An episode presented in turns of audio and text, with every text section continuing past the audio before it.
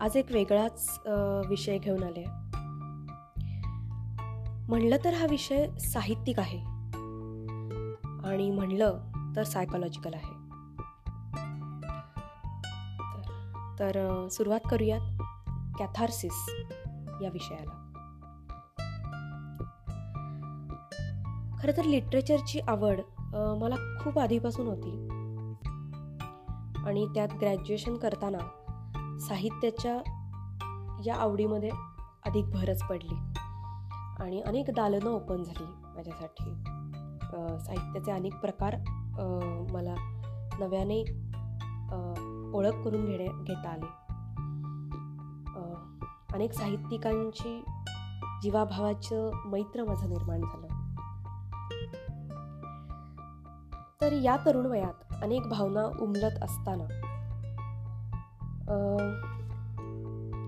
त्या अधिकाधिक ताज्या तव्यान्या किंवा फ्रेश अशा टवटवीत राहण्यासाठी शेक्सपियर म्हणा जेन ऑस्टिन म्हणा किंवा मराठीतील काही कवी आहेत प्रिया तेंडुलकर इरावती कर्वे यांच्यासारख्या काही लेखिका किंवा अनेक जण आहेत प्रवीण नवणे आहेत अरुणा ढेरे आहेत संदीप खरे अगदी आत्ताचे तर अशा अनेक साहित्यिकांची खरंच खूप मदत झाली. आणि अशा या छान गुडी गुढी गुढी एकदम अशा प्रेम कविता लव्ह स्टोरीज आणि अशा छान कथा कादंबऱ्या अशा गोजीरवाण्या प्रांतात वावरत असताना अचानकच एका तत्व माझं लक्ष वेधून घेतलं. आणि माझ्या आयुष्याला तत्वज्ञान या एका नवीन प्रांताची वाट मोकळी करून दिली. तो म्हणजे महान तत्वज्ञ ॲरिस्टॉटल केवळ अभ्यासाच्या निमित्ताने ॲरिस्टॉटलचं पोएटिक्स हे पुस्तक मी वाचलं. आणि त्याने त्यात सांगितलेल्या काही सायकोलॉजिकल थेरीजमध्ये हळूहळू मन रमायला लागलं. म्हणजे पुस्तक जरी एकदा वाचून मी पूर्ण केलं तरी त्यानंतर मी त्यातल्या काही थेरीजबद्दल मनातल्या मनात चिंतन करायला लागले. मला आवडायला लागलं की त्या थेरीज मी अजून कशा विस्ताराने माझ्या लिखाणातून मांडू शकेन? किंवा अजून कसं मी विस्ताराने त्याच्यावर विचार करू शकेन? मी या थेरीच्या किती कितपत खोलवर जाऊ शकेन? असा प्रयत्न मी त्यावेळेस सुरू केला. तर या पोएटिक्स या पुस्तकात ट्रॅजेडी म्हणजे शोकांतिका या साहित्य प्रकाराबाबत लिहिताना ॲरिस्टॉटलनी ही कॅथार्सिस नावाची थेरी जगाला दिली. आजचा पॉडकास्टचा एपिसोड कॅथार्सिस या अनुभूती या अनुभूतीवरती आहे. खर तर कॅथार्सिस हा ग्रीक शब्द आहे. या कॅथार्सिस थेरीकडे पोचण्याच्या प्रोसेसमध्ये आणखी काही टर्म्सचा लेखकांनी उल्लेख केलेला आहे आणि जो आपणही इथे उल्लेख करणं खूप गरजेचं आहे असं मला वाटतं. कारण या टर्म्समुळे कॅथार्सिस ही थेरी अधिक सोपी होऊन मला इथे सांगता येईल असं मला वाटतं. तर त्यात पहिली टर्म आहे मिमेसिस याचा अगदी शब्दशः अर्थ डिक्शनरीमध्ये वगैरे जर पाहिला तर तर त्याचा अर्थ आहे की इमिटेट किंवा मिमिक्री करणे.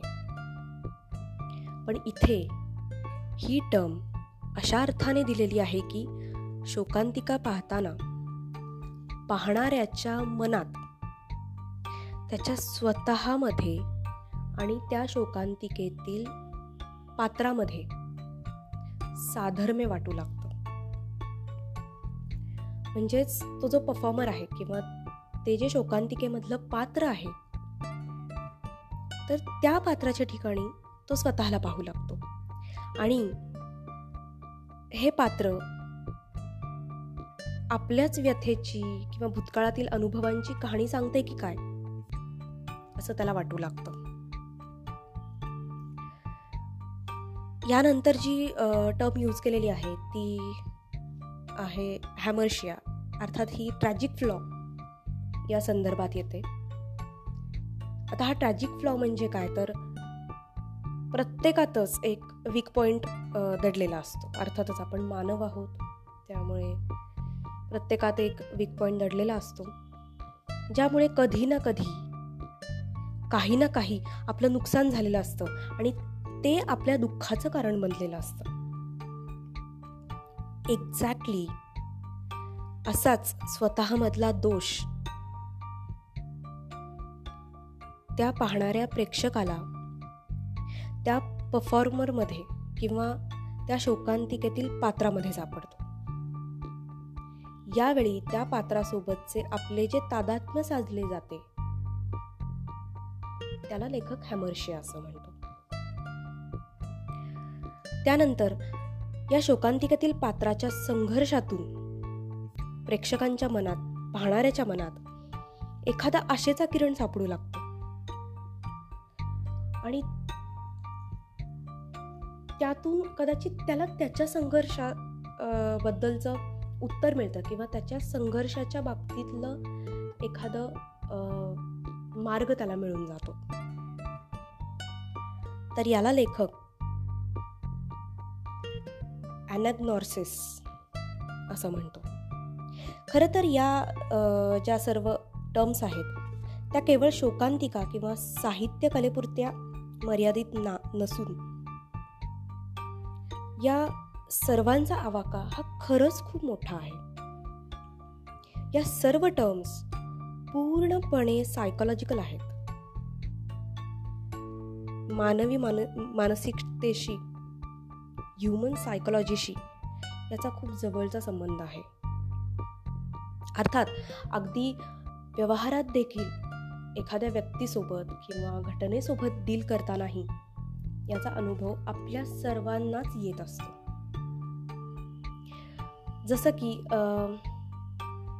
आपल्याच एखाद्या फ्रेंडपैकी कुणी त्याचा एखादा प्रॉब्लेम आपल्याशी डिस्कस करतो तेव्हा बऱ्याचदा त्याच्या प्रॉब्लेममध्ये आपल्याला स्वतःचा प्रॉब्लेम कुठेतरी दिसायला लागतो. आणि असं होतं की हा यार आय मीन सेम असंच कधीतरी माझ्यासोबत झालं आहे किंवा यातून मी कधी ना कधीतरी गेले. तर ही जी एक्झॅक्ट आपली मनाची अवस्था असते. ती म्हणजे मिमेसिस ही टर्म किंवा पुढचं उदाहरण घ्यायचं झालं तर एखादं कुणीतरी त्याच्यामध्ये असणाऱ्या दोषांबद्दल सांगत असतं. की यार चुकलं माझं किंवा ही ही चूक झाली. तेव्हा आपल्याला आपल्यातले दोष किंवा फ्लॉज ट्रिगर होताना जा जाणवतात. तेव्हा हॅमरशिया ही टर्म आपण अनुभवत असतो. त्याचप्रमाणे एखादी व्यक्ती त्याचा संघर्ष सांगत असताना त्याच्यासमोर त्याचे त्याच्यानुसार त्याच्यासमोर असलेले पर्याय किंवा सोल्युशन्स याबद्दल जेव्हा तो बोलतो तेव्हा आपल्यालाही आपल्या कॉन्फ्लिक्ट्समधून बाहेर पडण्यासाठी एखादा आशेचा किरण यातून गवसतो. किंवा एखादा मार्ग मिळतो एखादं उत्तर मिळतं जसं की मी मगाशी म्हणाले. तेव्हा ॲनॅग्नॉर्सिस या टर्मची अनुभूती आपल्याला येत असते. थोडक्यात काय तर मानवी मानसशास्त्राशी किंवा ह्युमन सायकोलॉजीशी या सर्वांचा अत्यंत जवळचा संबंध असल्यानं कॅथार्सिस ही अनुभूती देखील आपण रोजच्या मानवी जीवनात अनुभवत असतो. तर आत्तापर्यंत आपण कॅथार्सिस या अनुभूतीपर्यंतचा प्रवास पाहिला. आता मूळ कॅथार्सिस या अनुभूतीविषयी बोलूयात. या पुढील भागांमध्ये. थँक्यू